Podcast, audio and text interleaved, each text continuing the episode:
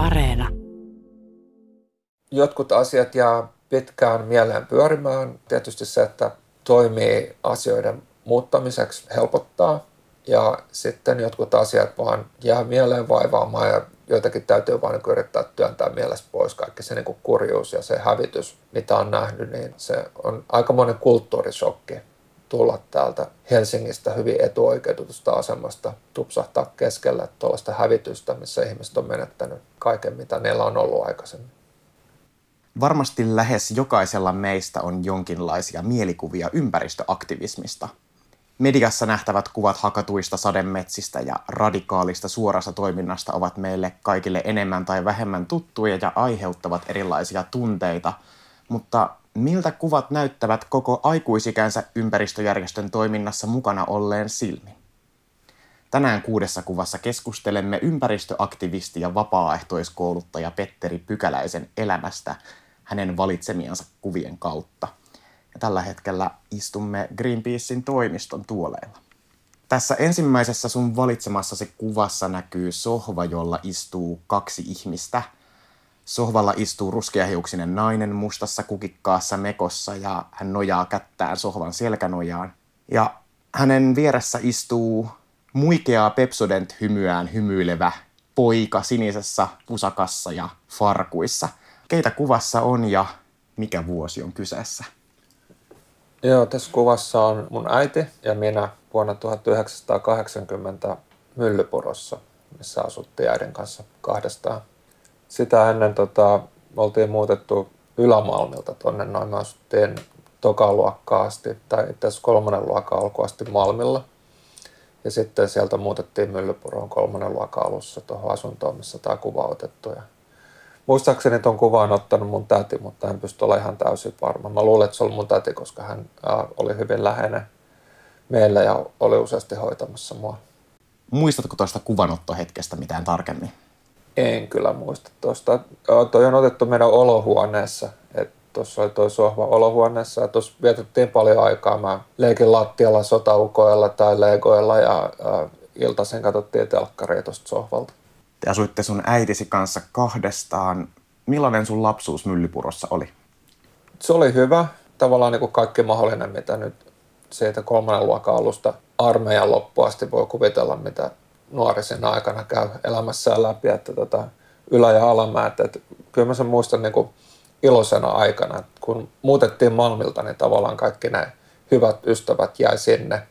Ja sitten mulla kesti suht pitkään sit solmia uusia niin kaverisuhteita. Että mä oon suhteellisen ujo, enkä ole kovasti niin änkemässä mihinkään niin porukoihin keskustelemaan tuntemattomien kanssa, niin se, siinä meni jonkun aikaa, että mä löysin ne hyvät ystävät sitten Myllypurosta. Eli sä olit enemmän ujo lapsi kuin rasavilli tai kovin puhelias? Joo, ei, mä, mä en ole ikinä viihtynyt isoissa ryhmissä tai en hakeudu niihin tilanteisiin, missä on tosi iso porukka missä keskustellaan paljon, että me mieluummin niin kuin, on, niin kuin yhden tai kahden ystävän kanssa, missä voi kaikessa rauhassa jutella asioista ja tehdä asioita, mutta kyllä niin kuin, totta kai niin kuin varmaan usean lapsen nuoruuteen mahtuu niin kaiken näköistä myös kujelua ja asioita, mistä ei aina uskaltanut äidille kertoa. Keksitkö jotain esimerkkiä kujeilusta? No on sitten semmoisia, niin kuin mä se, olin kuitenkin suht tunnollinen, niin oli, oli kielletty siinä lähellä oli semmoinen tota, ampumarata, missä ilmaa viskattiin niitä savikiekkoja ja tyypit ampui niitä haulikoilla ja se oli ehdottomasti kielletty, että sinne ei saa mennä, mutta me kovasti haluttiin saada niitä savikiekkoja sieltä, niin niitä sitten oli pakko totta kai käydä keräilemässä sieltä, niin kuin, ei niin kuin tajunnut kaikkea niitä vaarojakaan, että mitä siinä niin voisi niin kuin tapahtui, että oli niin kova hinku vaan saada niitä savikiekkoja jostakin syystä. Mä tietysti keräsin niitä repun täyteen ja piilotin ne mun sängyn alle, mutta sitten olin ehkä vähän liian tunnollinen oli pakko tunnustaa äidille, että tälle on tullut tehtyä. Kaikkea tällaista lumipalloa ikkunaa ja ritsalakivi ikkunoihin ja tällaisia, mitä nyt voi vaan keksiä kaveriporukassa tuollaista niin hölmöilyä. Mikä tekee tästä tietystä lapsuuskuvasta sulle merkittävä? No ensinnäkin se, että mä kasvoin mun äidin kanssa asuttiin kahdestaan. Ja sitten toi myös sitä niin kun aikaa, kun mä rupesin havahtumaan, kun tuossa olohuoneessa istuttiin ja uutisia katsottiin ja rupesi niin kun ohjelmista havaitsemaan, että hetkinen, että on, on tällainen asia kuin ydinaseet ja on, on ydinsodan uhka, kylmä sota oli meneillään. Se oli hirveän hankala kun ymmärtää käsittää ja näki kaikki juttuja, että mitä tapahtuu, kun ydinpommi räjähtää ja oli niin kuin viestitty sen uutisista semmoinen niin uhka, että milloin hyvänsä voi syttyä ydinsota. Se pelotti mua hirveästi tai niin kuin, ahdisti niin kuin vuosikaudet se ydinsodan ajatus. Mä mietin, että mitä tapahtuu, että ydinsota syttyy keskellä päivää ja mun koulussa ja äiti on töissä, että miten me niin kuin, voidaan tavata sitten, että miten niin kuin, ehditään näkeä ja mennään yhdessä pommisuojaan. Tällaisia niin kuin, uhkakuvia helposti tuli sitten maalailtua. Mitä sä luulet, minkä takia nämä uutiset vaikutti suhun niin vahvasti sen ikäisenä? No, jos ajattelet, mitä niin kuin tänä päivänäkin uutisista näkee, niin siellä on paljon semmoisia, mitä en halua, että omat lapset katsoo uutisista. Et ei silloin niin kuin 40 vuotta sitten ole ajateltu, ei missään perheessä ole varmaan mietitty, että onko hyvä, että voi katsoa kaikki mahdolliset uutiset ja ohjelmat. Ei ollut niin tarkkoja suosituksia ja ikärajoituksia kaikkiin asioihin, niin kuin nykyään on ja on hyvä olla. Niin ehkä vähän liian nuorena näkin vähän liian paljon ikäviä uutisia tällä hetkellä nuorten ilmastoahdistus on aihe, josta puhutaan tosi mm. paljon, mutta se ei varmaan ollut siihen aikaan vielä.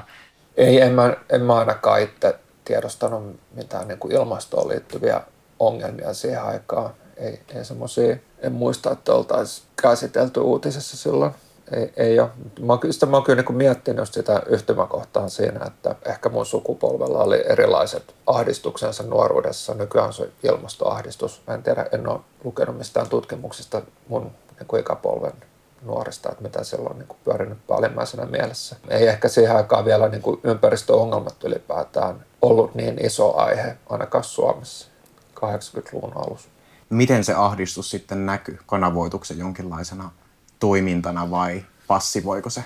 Joo, no kyllä mä sitten äidin kanssa käytiin semmoisella rauhanmarssilla, mitä silloin 80-luvun alussa järjestettiin. Muistaakseni kaksi tai kolme kertaa käytiin niissä kulkuessa mukana, missä vastustettiin sitä, että syttyisi ydinsota, tai enemmänkin kannatettiin rauhaa tai rauha-ajatusta. Uh, mutta ei me sitten muuten niin kuin minä tai äiti oltu mukana missään niin kuin järjestössä tai liikkeessä, että osallistuttiin semmoisiin niin isoihin mielenosoituksiin muiden mukana ihanaa, että sun äiti lähti mukaan näille marsseille sun kanssa. Oliko sun äiti kuinka maailmanparantaja henkinen ihminen tuohon aikaan vai lähtikö se ihan sulta, että lähdetään marssimaan? Mä en muista niin tarkkaan, että mistä ne ideat tuli joko multa tai äidiltä. Tai ei me, emme kumpikaan varmaan siinä oltu mitään maailmanparantajia. Ehkä itselle se oli vain niin kanava purkaista ahdistusta jollakin tapaa, että on mukana edustamassa rauhanliikettä tai vaatimassa rauhaa ja vaatimassa, että ydin Toivon, että sillä tapaa saisi jotain tehtyä, mutta ei, ei niin kuin tavallaan äiti yksin huoltajana, niin ei hänellä hirveästi ollut aikaa muuhun kuin käydä töissä ja huolehtia, että kotona on kaikki hyvin. Tuollaisten asioiden tiedostaminen ja ajatteleminen on pahimmillaan tosi raskasta, minkä takia aika moni ihminen ratkaisee tuon ongelman pyrkimällä olemaan ajattelematta sitä pahaa, mitä maailmassa tapahtuu, mutta tuliko susta sitten ton jälkeen synkkä ja kyyninen teini?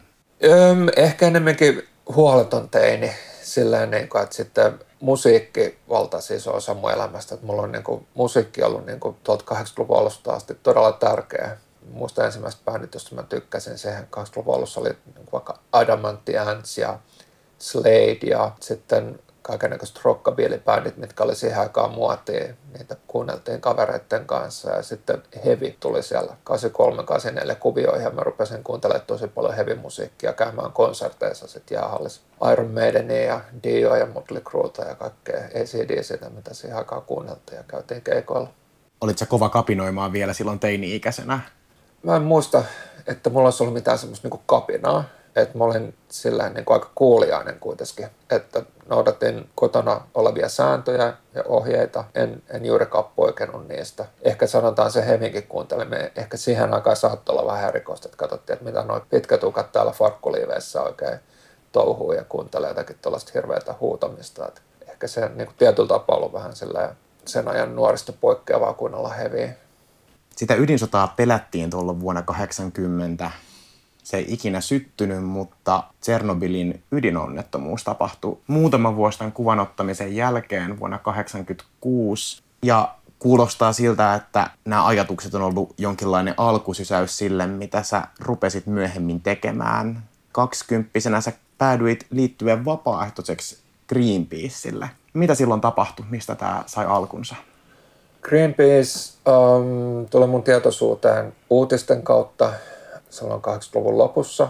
mä olin nähnyt uutisissa näitä mielenosoituksia, missä pyrittiin estämään palaiden pyyntiä niin, että aktiivistit ajaa kumiveneellä palasaluksen ja harppuunan ja valan väliin ja nähnyt kaikkea, mitä silloin 80-luvulla Greenpeace teki aktiivista jo kumiveneellä tota, laivan kylkeen, mistä yritettiin pudottaa ydinjätetynnyreitä mereen ja yritti sillä niin kuin, siinä välillä paikalla olollaan niin kuin estää niiden tynnyreiden mereen pudottamisen. Tietysti teki muun vaikutuksen sillä, niin kuin, että nuo ihmiset on valmiita pistää itsensä likoon tekemään jotakin oikeasti ympäristön puolesta eikä vain niin kuin, puhumaan asioista. Ja sitten mä menin 89 armeijaan, mä mietin vähän, että pitäisikö mun mennä suorittaa mieluummin siviilipalvelus mutta se olisi ollut 16 kuukautta, niin mä ajattelin, että okei, mä käyn sen intin, että mä selviin siitä kahdeksas kuukaudessa, että menee vähiten aikaa ikään kuin hukkaan, niin kuin mä näin sen. Ja sitten uh, 90-luvun alussa, kun intti oli suoritettu, niin sitten mä pääsin tätä harjoittelijaksi yhteen somistusfirmaan, mitä kautta musta sitten rupesi tulla niin somistaja ja messurakentaja, mikä se mun sen aikana virallinen ammatti oli. Sitten mä muistan, että mä luin tällaista, tässä on kuin kuponki uutiset lehti.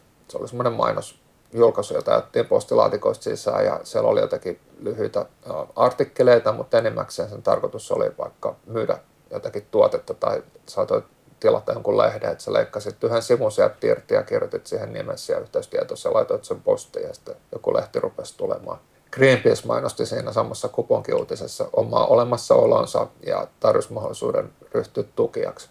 Ja sitten silloin 90-luvun alussa mä sitten ajattelin, että okei, tämä on semmoinen asia, mitä mä haluan tukea taloudellisesti. Sitten vuoden 1991 alussa mä olin töissä semmoisessa messurakennusfirmassa, missä yksi mun kollega oli Greenpeacella kävi vapaaehtoisena. Juttelin hänen kanssaan, että mitä hän tekee siellä ja minkälaista siellä on. Ja sain jonkun pienen käsityksen siitä, että mitä se homma on. Ja rohkaisin sitten mieleni ja soitin Greenpeacein toimistolle, joka silloin sijaitsi Helsingissä kirkkokadulla. Ja siinä puheluyhteydessä heti sovittiin, että muutaman päivän päästä menen ensimmäisen kerran käymään siellä tota, töiden jälkeen, katsoa, että mikä se homma on ja ryhdyin sitten heti omiin auttamaan kaiken näköisissä toimistohommissa, että niin postittamaan teepaitoja ihmisille, jotka oli tilannut Greenpeacein teepaitoja tai joku henkilö halusi tietoa jostakin metsäasioista tai kloorivalkaisusta tai ydinvoimasta tai jotakin ja siihen aikaan, kun ei ollut internettiä, niin ihmiset ei voinut impuroida sitä tietoa sieltä, niin sitten siellä niin kuin pyyntöjen mukaan niin sitten otettiin kopiokoneella vaan ihan kopioita erilaisista julkaisuista ja postitettiin ihmisille niitä, jotta he saavat perehdyttyä asioihin. Pesin ikkunoita, siivosin, olin siinä respassa vastaamassa puhelimeen avaamassa oveen, kun ihmiset tuli käymään siellä. Semmoista niin kuin tosi helppoa hommaa, millä tapaa kuitenkin pystyi helpottaa sitten työntekijöiden arkea, että he pystyivät keskittymään siihen kampanjointiin. Tästä päästäänkin sun toiseen kuvaan, jossa näkyy pitkähiuksinen hiukset ponin hännällä oleva nuori mies istumassa koko valkoisessa puvussa, huivi kaulalla ja jonkinnäköiset valjaat asun päällä. Noista valjaista roikkuu jos jonkinlaisia koukkuja – ollaan jonkinlaisessa varastohuoneen näköisessä paikassa, missä istut hyllyn tai pahvilaatikon päällä ja kuvan molemmilla reunoilla näkyy kaksi muuta vähän samanlaisiin asuihin somistautuneita ihmisiä, mutta sä oot ainoa, joka kasvot tässä kuvassa näkyy. Sä oot kääntynyt katsomaan vasemmalle ja sulla on tällainen muikea ilme kasvoilla. Missä ollaan ja mitä tapahtuu? Joo, tuo kuva otettu vuonna 1993 Greenpeacein toimistolla Helsingissä. Siinä ollaan valmistautumassa mielenosoitukseen ja siinä mulla on päällä on tämmöinen valkoinen Greenpeacein puuvillahaalari, mitä me käytettiin siihen aikaan kaikissa mielenosoituksissa. Ja on, on sen aikaiset kiipeilyvälineet, mitä silloin käytettiin mielenosoituksissa, kun kiipeiltiin. Ne on nykyään ihan aika paljon kehittynyt. Ja kaulassa on tosiaan tämmöinen bandana, mitkä on nykyään todella trendikkäitä. Tuosta mä muistan, me lähdettiin pakettiautolla kohti Imatran voiman konttoriin, minkä seinälle me haluttiin ripustaa panderolli Tsernobylin onnettomuuden vuosipäivänä.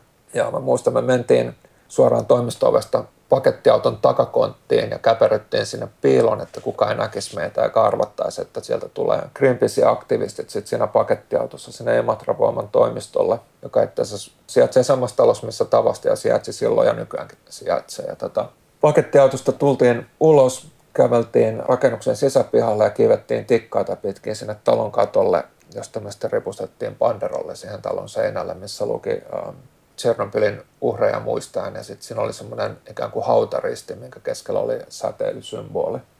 Se oli mun ensimmäinen kerta, kun mä kiipeilin mielenosoituksessa tuollaisessa välineessä ja ripustettiin iso panderolle ja roikuttiin monta tuntia siinä talon seinällä. Monta tuntia? Joo. Okay. Eikö siinä mene veripäähän jossain vaiheessa?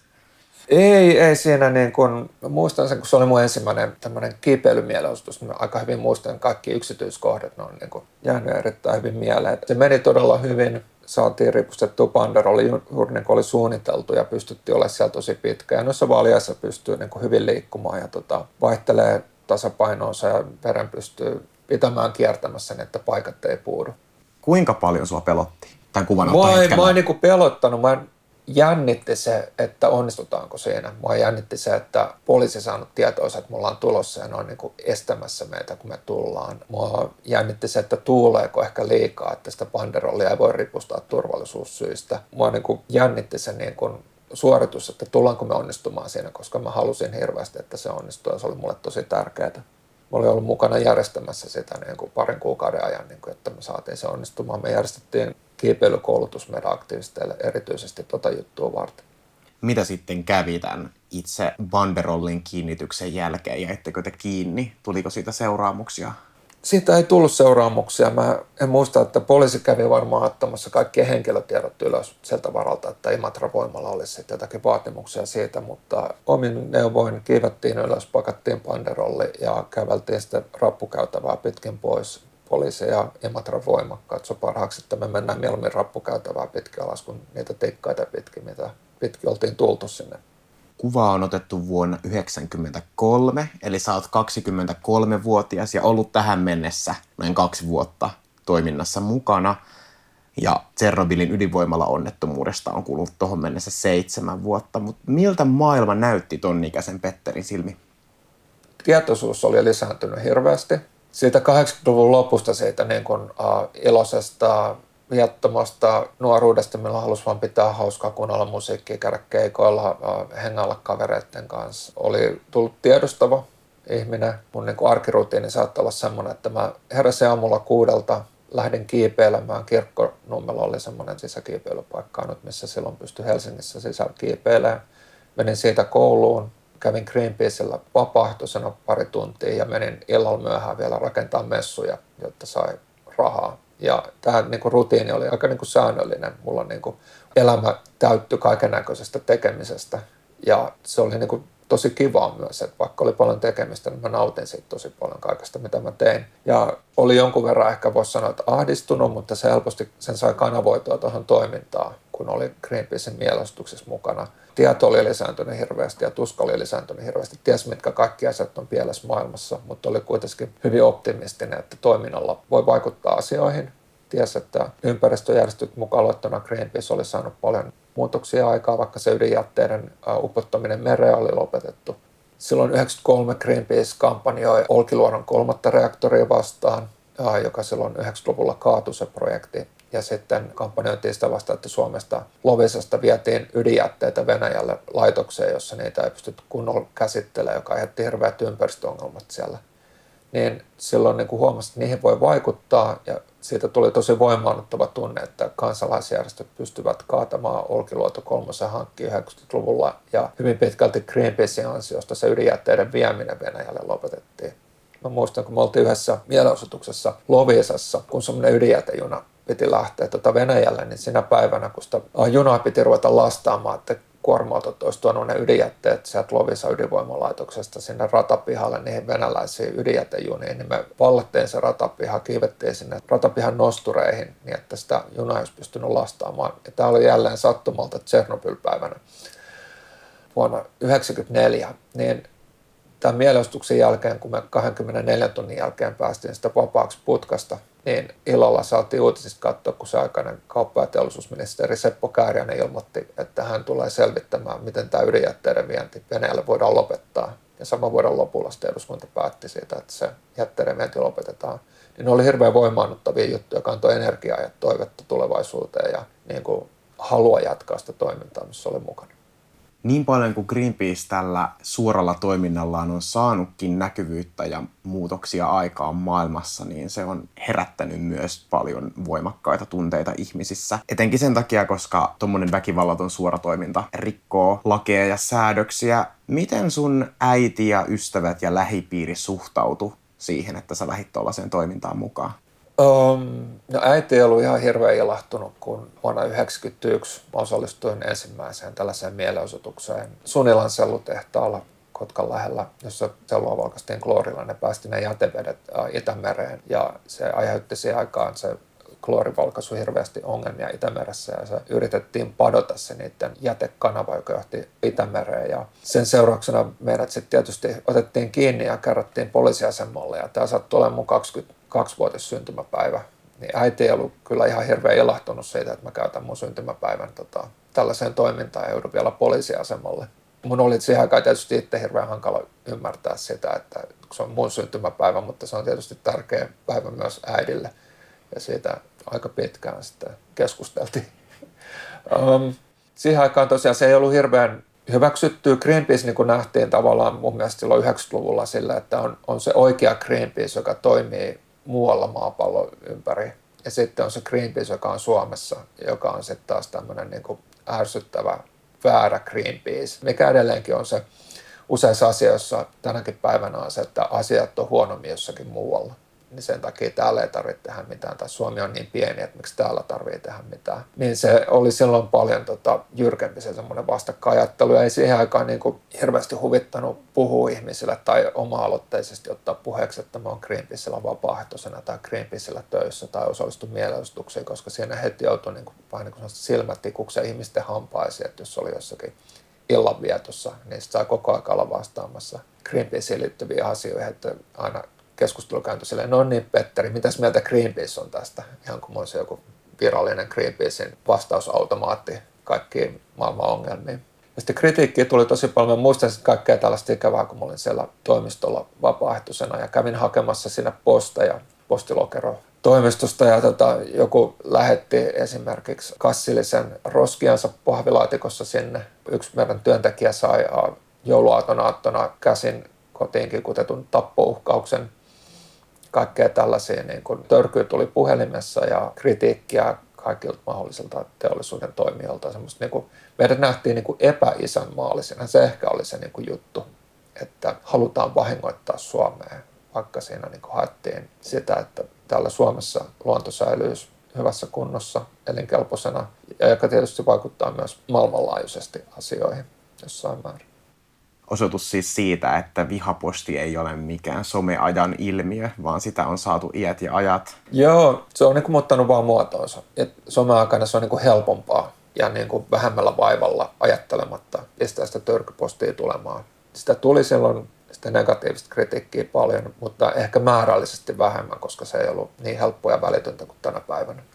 Kaikissa tästä huolimatta sä jatkoit aktivistin elämää, josta me päästäänkin sun kolmanteen kuvaan, joka on digitaalinen ja selkeästi otettu jossain aivan toisella pallonpuoliskolla, jollain trooppisen näköisellä alueella. Tässä kuvassa on aika rujon näköistä luontoa. Taustalla kaukana näkyy sademetsän henkistä kasvillisuutta, mutta kuvauspaikalla tämä metsää on selkeästi kaadettu, näkyy tämmöistä ryteikköä ja kuvan halkaisee joki tai oja. Ja kuvan etualalla on huteran näköinen kostuneista laudoista rakennettu pato ja padon lautojen päällä on sininen pressu, jonka päällä istuu ja seisoo 20-30 ihmistä, jotka katsoo kameraan, kädet ja nyrkit pystyssä, kameralle tuulettaen. Sä oot itse tässä kuvassa. Missä tämä on otettu ja mitä on juuri tapahtunut? Joo, tämä kuva on vuodelta 2007 Sumatran saarella Indonesiassa. Tuo paikka, missä me ollaan, on entistä sademetsää. Siinä on ollut sademetsä, joka on kaadettu ja metsäfirma on myynyt puut ehkä selluksi, ehkä sahatavaraksi, jonka jälkeen se on ojitettu se entinen metsäalue. Se on semmoista suopohjaista metsää, um, jossa on paljon vettä ja se vesi pitää valuttaa sieltä pois, jotta metsäfirma pystyy sitä istuttamaan sinne joko palmuöljyplantaasin tai um, jonkun muun puuplantaasin selluteollisuuden tarpeita varten. Tuo kaukana etäisyydessä siintää horisontissa sitä pystyssä olevaa metsää vielä. Me oltiin tuolla paikan päällä sen takia, että me haluttiin estää sen suon kuivaaminen, jotta se metsä pystyisi ennallistumaan sen sijaan, että siihen istutettaisiin jonkunnäköinen plantaasi. Tuolla oli paljon noita tällaisia kanavia, mitä metsäfirma oli sinne kaivannut ja me rakennettiin kuukauden aikana kuusi patoa tonne Me ollaan tuossa justiinsa saatu yksi niistä padoista valmiiksi. Se oli aika pitkällinen prosessi rakentaa niitä. Meillä tosiaan meni se kuukausi kuuden padon rakentamiseen. Ja me ollaan todella väsyneitä ja iloisia, kun me ollaan saatu yksi tuommoinen pato valmiiksi. Me tehtiin seitsemän päivää viikossa töitä. Herättiin joka aamu viideltä ja oltiin aamulla kuudelta patotyömaalla, kun ei ollut vielä ihan tolkuttoman kuuma, oli vain joku 30 astetta lämmintä. Ja tehtiin 10 tuntia töitä. Palattiin tota, takaisin meidän leiriin, missä käytiin läpi, mitä päivän aikana on tapahtunut ja tehtiin suunnitelmat seuraavaksi päiväksi. Sitten nukkumaan ja sama seuraavana päivänä uudestaan. Se oli tosi raskasta, uuvuttavaa työtä tuolla kuumuudessa, mutta myös erittäin palkitsevaa. Pystyy tekemään konkreettisesti jotakin vielä kolme vuotta tuon kuvauttamisen jälkeen, kun mä tapasin yhden näistä indonesialaisista kollegoista, niin hän sanoi, että ne padot on edelleenkin siellä, eikä siinä ole istutettu mitään plantaasia. En tiedä, mikä on tilanne tänä päivänä, että siitä on jo 13 vuotta. En ole ollut yhteydessä kehenkään näistä henkilöistä pitkään aikaa. Eli te vietitte kuukauden sademetsässä hakkuualueen vieressä ja rakensitte vapaaehtoisvoimin patoja salaa metsäyhtiöltä – mikä sut sai lähtemään noin pitkäksi aikaa tuollaiseen paikkaan? No siinä on ehkä taustalla se useamman vuoden ajalta taaksepäin, että mä oon ollut mukana paljon meidän metsäkampanjoissa. Metsät on ollut mulle tärkeä asia. Mä ollut mukana Suomessa pysäyttämässä metsähakkuita lukuisia kertoja. Ja vuonna 2005 me järjestettiin Inarissa semmoinen kahden kuukauden mittainen metsäleiri, minkä tota, tavoitteena oli suojella saamelaisalueella olevia metsiä se oli osoittautu hyvin menestyksekkääksi kampanjaksi. Me saatiin laaja alueita suojeltua siellä Inarissa ja mä siellä leirillä saan paljon kokemusta, kuinka tällaista leiriä järjestetään, mitä kaikkea se vaatii niin kuin multa koordinaattorina, kun mä järjestän jotakin tuollaista. Siitä vuosi myöhemmin mä olin kuukauden Papua-Gineassa keskellä viidakkoa metsäleirillä. Paikallisen yhteisön kanssa kartoitettiin heidän metsiänsä ja suunniteltiin, miten sieltä voisi ottaa vähän puuta kestävällä tavalla, jotta he itse saa sen rahan niistä puista, mitä sieltä otetaan sieltä metsästä, eikä jotkut isot kansainväliset firmat, jotka tulee ja kaataa kaiken, vie kaiken ja paikallisille ei jää mitään. Vuotta myöhemmin sitten yksi mun kollega, kehen olin tutustunut erässä mielenostuksessa aikaisemmin, tiesi, että mulla on tätä metsäleirihistoriaa ja tiesi, että mä pystyn järjestämään erilaisia asioita hyvin ja tuun hyvin toimeen erilaisissa ympäristöissä isojen ihmisporukoiden kanssa ja pystyn helposti niin kuin mukautumaan paikalliseen kulttuuriin ja toimintatapoihin. Hän sitten kysyi, että voisiko me tulla tuonne auttamaan kuukaudeksi tuonne metsäleirille. Lähinnä tuon padon rakentamisen logistiikan pyörittämisessä. Ja mä olin sille, että totta kai kuulostaa tosi hienolta projektilta, haluan tulla mukaan auttamaan. Ja näin mä päädyin sitten kuukaudeksi Indonesiaan millaista oli työskennellä tuon paikallisen väestön kanssa, jonka perspektiivi asioihin, mitä tuolla sademetsässä tapahtuu, on varmasti tosi erityyppinen kuin meillä. Se on tosi koskettavaa tavata paikallisia ihmisiä, jotka on aina asunut siellä metsässä. Sitten saapuu joku monikansallinen yhtiö, jyrää heidän metsät, mistä hän on saanut ennen kaiken elannon. Ja heille ei jää mitään muuta kuin hakkuaukien keskelle heidän kotinsa. Ja heidän pitää edelleen sinnitellä olemaan siellä. Niin se on tosi liikuttavaa tavata niitä paikallisia ihmisiä, mutta on myös tosi hienoa tavata heitä, kun on niin, heillä on palava halu säilyttää se heidän niin kuin perinteinen elämäntapansa, säilyttää metsät ja olla mukana auttamassa heitä siinä. Et Greenpeace ei niin kuin mene johonkin tuollaiseen paikkaan vai tupsaada, että hei Greenpeace tuli ja nyt me ruvetaan suojelemaan teidän metsiä, vaan se syntyy siitä yhteistyöstä paikallisten kanssa ja siitä, että he haluavat, että Greenpeace tekee heidän kanssa yhdessä työtä niiden metsien suojelemiseksi. Ei, ei niin kuin lähdetä tuputtamaan mitään, vaan tehdään yhdessä paikallisista tarpeista johtuen. Miten sen tollaisesta syntyvän maailmantuskan kanssa pystyy elämään?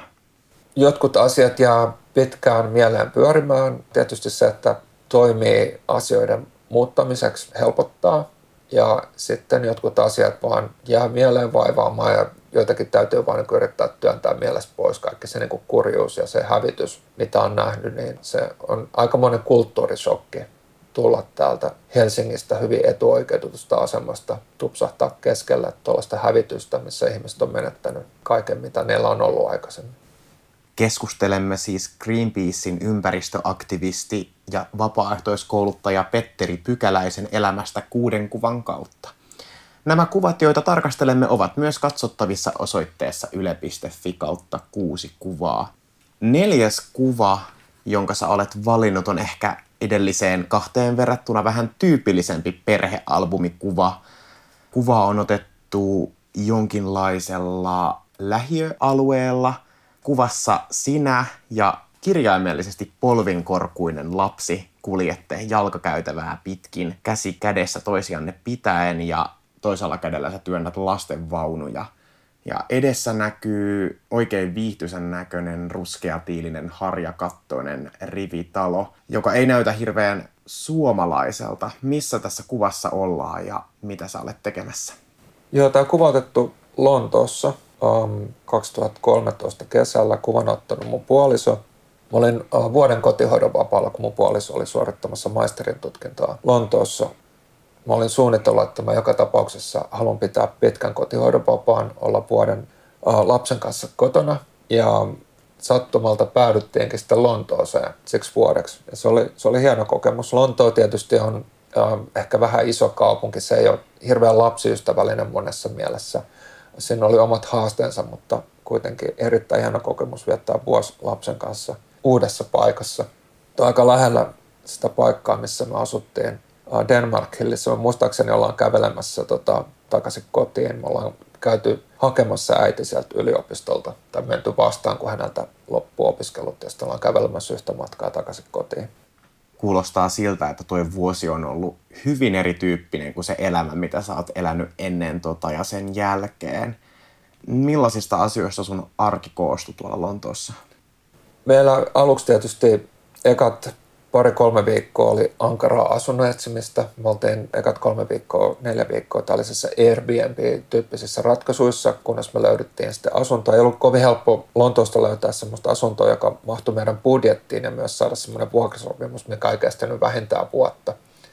Sen asunnon etsimisen jälkeen niin sitten me luotiin meidän omat rutiinit siellä meidän asuinpaikassa, aamupalan jälkeen lähdettiin ulos, mentiin läheiseen leikkipuistoon. Sen jälkeen tultiin takaisin kotiin syömään päiväunet ja sitten lähdettiin taas johonkin. Ja me lähes joka päivä käytiin jossakin sillä, että me ei pelkästään pyöritty siinä omalla asuinalueella, vaan haluttiin, niin kuin, tai minä halusin tutustua Lontooseen ja sitten lapsi rattaessa lähdettiin sitten bussilla jonnekin, katsoin vaan, että okei, nyt mennään tonne ja sitten pyörittiin siellä rattaiden kanssa. Käytiin syömässä jossain puistossa ja väitä, leikittiin jossain puistossa ja tultiin illaksi kotiin samoihin aikoihin, kun äiti saapui kotiin ja sitten vietettiin normaali kotiiltaa leikkien Netflixistä elokuvia katsoen ja tällaista. Millainen vuosi tämä oli sulle, kun aktivistihommat oli tauolla? Se oli oikeastaan hyvin tervetullut. Mä oon aikaisemminkin pitänyt pitkiä taukoja kaikista asioista, mitä mä oon tehnyt tavallaan eri työpaikoista, että niin kuin on hyvä ottaa etäisyyttä johonkin juttuun, mitä tekee tosi intensiivisesti pitkään. Ja mun mielestä oli hyvä olla töistä pitkään pois. Ja oli tosi kiva olla kotona lapsen kanssa.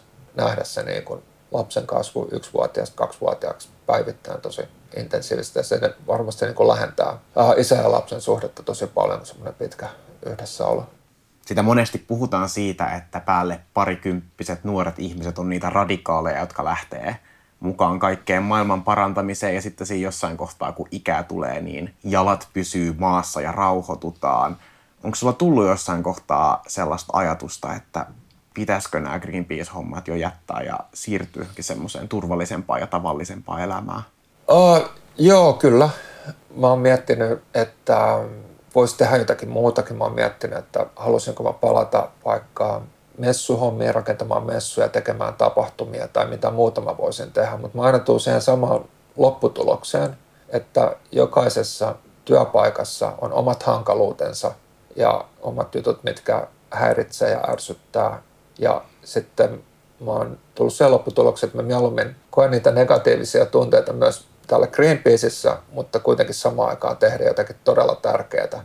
Et mieluummin, että jos työjutut ärsyttää, niin mieluummin ärsyttää täällä kuin jossakin muualla. Tämän vuoden jälkeen te olette palanneet Suomeen ja sun työkuviot ovat jatkuneet samanlaisina mielenosoituksia suunnitellen ja vapaaehtoistoimintaa koordinoiden, niin mä piinaan sua tämmöisellä kysymyksellä, jolla toimittajat yleensä kiusaa äitejä. Miten tämän tyyppisen työn ja perheelämän yhdistäminen onnistuu? Oletko se joutunut miettimään joitain asioita sen jälkeen uudestaan, ottaen huomioon millaisiin hankaluuksiin aktivistit joskus saattaa pahimmillaan joutua? En ihan hirveästi. Mun puoliso on ollut Greenpeaceissa kanssa aktivistina. Hän tietää, mitä tämä homma on. Niin meillä niin kotona on hyvä niin yhteisymmärrys, missä löydetään tasapaino molemmat aikuisen työn välillä, harrastusten välillä ja kodinhoitamisen välillä. Ennemminkin on kyse siitä tällä hetkellä, että mulla ei mitään hinkua päästä minnekään maapallon toiselle puolelle. Mulla ei mitään tarvetta ikään kuin todistella mitään itselleni, mitä ehkä nuorempana oli. Mä oon varsin tyytyväinen siihen, mitä mä teen tällä hetkellä. Ainut, mitä joutuu miettimään, on se, että eihän mitään kohtuuttoman pitkiä aikoja tarvi olla pois kotolta, koska mun, mun työ kuitenkin edellyttää jonkun verran sitä, että mä matkustan. Niin se, se vaatii pientä kikkailuja ja järjestelyä, että saa lastenhoidot järjestymään sillä välin, kun itse pois. Sä puhuit aikaisemmin siitä sun omasta kymmenenvuotiaana alkaneesta maailmantuskasta, mikä syntyi, kun katsoit äidin kanssa TVtä ja tajusit, että maailmassa on paljon pahaa. Ja mä oletan, että sun tämänkin perheen kanssa kotona puhutte ilmastoasioista jonkin verran. Miten sä keskustelet sun lasten kanssa esimerkiksi sun työstä tai ympäristöaiheista välttääksesi sen, että he esimerkiksi ahdistu samalla lailla ilmastonmuutoksesta ja menetä yöunia kuin sä sen ikäisenä? No ensinnäkin me pyritään rajaamaan sitä niin kuin tiedon määrää ja tulvaa ja sillä, että ei katsota kaikkia mahdollisia uutisia ja juttuja lasten kanssa. Pyritään selittämään, että mistä on kysymys. Toisaalta vanhempikin lapsi on vielä sen verran nuori, että hän ei niin kuin ymmärrä kaikkia asioita, että tietää jotakin on meneillään, että hän on sillä, että se Trump on tosi paha tyyppi ja kaikkea tällaista, mutta tota, sitten jos rupeaa vähän niin kuin syvällisemmin puhua jostakin asioista, niin ää, nyt on liian aikaista vielä. Että enemmänkin tässä vaiheessa kannattaa vähän niin kuin rajoittaa sitä tiedon tulvaa, mutta sitten jos hän saa jotakin selville, niin sitten pyritään selittämään se asia hänelle. Tämä viides sun valitseva kuva onkin todella monille tuttu sanomalehtien sivuilta vuoden takaa. Kuvassa nähdään eduskuntatalo, jonka graniittisia pylväitä pitkin kiipeää naruin ja valjain hyvin samannäköisesti sonnustautuneita henkilöitä kuin millainen asu sulla oli tuossa toisessa kuvassa. Kahdeksan aktivistin alapuolella lakanassa lukee hevosen kokoisin kirjaimin ilmastotekoja nyt ja hashtag nyt on pakko. Eli kuvassa ollaan ilmastomarssilla Helsingissä. Tässä kuvassa sä et kuitenkaan esiinny itse, eli sä et ole yksi noista kiipeäistä. Mä en ole yksi niistä kiipeistä, mä oon siinä eduskuntatalon portaalla suunnilleen samassa paikkaa, mistä tuo kuva on otettu. Miten tämä kuva on sitten päätynyt näiden muiden kuvien joukkoon? Mulle se on semmoinen, ikään kuin voisi sanoa, pirstonpylväs, semmoinen niin kuin etappi. Mä oon pitkään miettinyt, että jos olisi joku syy, niin tohon pylväisiin voisi kiivetä ja ripustaa panderollin välittääksensä viestin maailmalle voi sanoa, niin kuin, että tässä vuosikymmeniä aikoina mä oon itse miettinyt sitä monesti, mä oon puhunut siitä mun kollegoille, ihmisille ympäristöjärjestöissä eri aktivisteille ollut sille, että olisi niin hienoa, jos tuohon laittaisi panderolle, mutta ei ollut keksitty semmoista, ei ollut semmoista painavaa syytä ikään kuin riittävän pakottavaa, koska se on koettu sillä, että se ehkä voisi loukata ihmisten demokratiakäsitystä tai eduskunnan koskemattomuutta. Tuolloin 2019 oli hyvin ilmeistä, että on semmoinen ilmastohätätila, jonka eteen pitää tehdä paljon enempi kuin on tehty tähän mennessä. Pitää herättää enempi keskustelua. Silloin tultiin semmoiseen tulokseen, että nyt on se hetki, jolloin voidaan kiivetä näihin eduskuntatalon pylväisiin ja ripustaa panderolli. Tilanne on semmoinen, että nyt ei niin kuin pidä miettiä sitä, että pahoittaako joku mielensä, että ollaan kiivetty eduskuntatalon portaisiin. Nyt pitää saada tämä viesti tosi räväkästi esille toivoo, että se, se viesti toimii, eikä keskustelu käänny siihen, että mitä on tehty sen sijaan, että minkä takia tehdään. Ja se osoittautui toimivan hyvin. Viesti meni läpi. Siinä sitä keskustelua tuli jonkun verran, että minkä takia sinne piti kiivetä ja onko tämä nyt oikea ja väärin. Ja nyt on loukattu jotakin pyhää, kun on kiivetty sinne. Mutta kuitenkin se keskustelu kääntyi siihen, että minkä takia on tehty ja se keskustelu pysyi siinä ilmastokriisissä ja saatiin puhua aiheesta, ei tekemisestä. Se oli mun mielestä tosi hieno saavutus. Oli sitten ympäristöjärjestöjen suorasta toiminnasta mieltä mitä vaan. Tämä eduskuntatalon kiinnitetty banderolli kuitenkin oli jollain tavalla käänteen tekevä uutiskuva suomalaisten mielissä. Mitä sä tunnet, kun sä katsot tätä kuvaa tällä hetkellä vuoden päästä? No mulle tulee se päivä mieleen hyvin elävästi. Siinä, oli, siinä koko mielestyksessä oli mukana satoja ihmisiä. siinä tapahtui paljon muutakin kuin toi. Se oli semmoinen ehkä osoitus siitä, että kuinka hyvin ympäristöjärjestöt Suomessa pystyy toimimaan yhdessä ja järjestämään mielenosoituksia, kun on kyse tällaisista tosi tärkeistä asioista. Meillä on hyvin paljon esimerkkejä kyllä aikaisemminkin ilmastonmarsseista, arktiksen suojeluun liittyvistä kulkueista ja tällaisesta. Tota, että se, se ei niin kuin sinänsä ole mitään uutta, mutta tuo oli ehkä semmoinen erittäin hyvin järjestetty, koordinoitu tapahtuma. Totta kai miettii sitä, että kuinka se kiipeily toteutettiin. Se oli teknisesti hyvin vaativa ja se ei ollut yhtään varma, että se tulisi onnistumaan. Totta kai siinä tuli semmoinen hieno fiilis, että jes, nyt se onnistui, mutta sen jälkeen myös semmoinen hyvin niin kuin tyhjä olo. Nyt se on tehty, huh, ettei niin kuin pystynyt ajattelemaan oikeastaan mitään. Nyt se on tehty tosi hieno juttu. Toivotaan, että tämä toimii ihmisten mielessä. Miten sä koet, että suomalaisten mielipiteet aktivismista on muuttunut tämän 30 vuoden aikana, kun sä oot ollut toiminnassa mukana, ja miten aktivismi on muuttunut? Monella tapaa se niin kuin toiminta tästä mun näkökulmasta on tosi paljon kehittynyt hyvään suuntaan.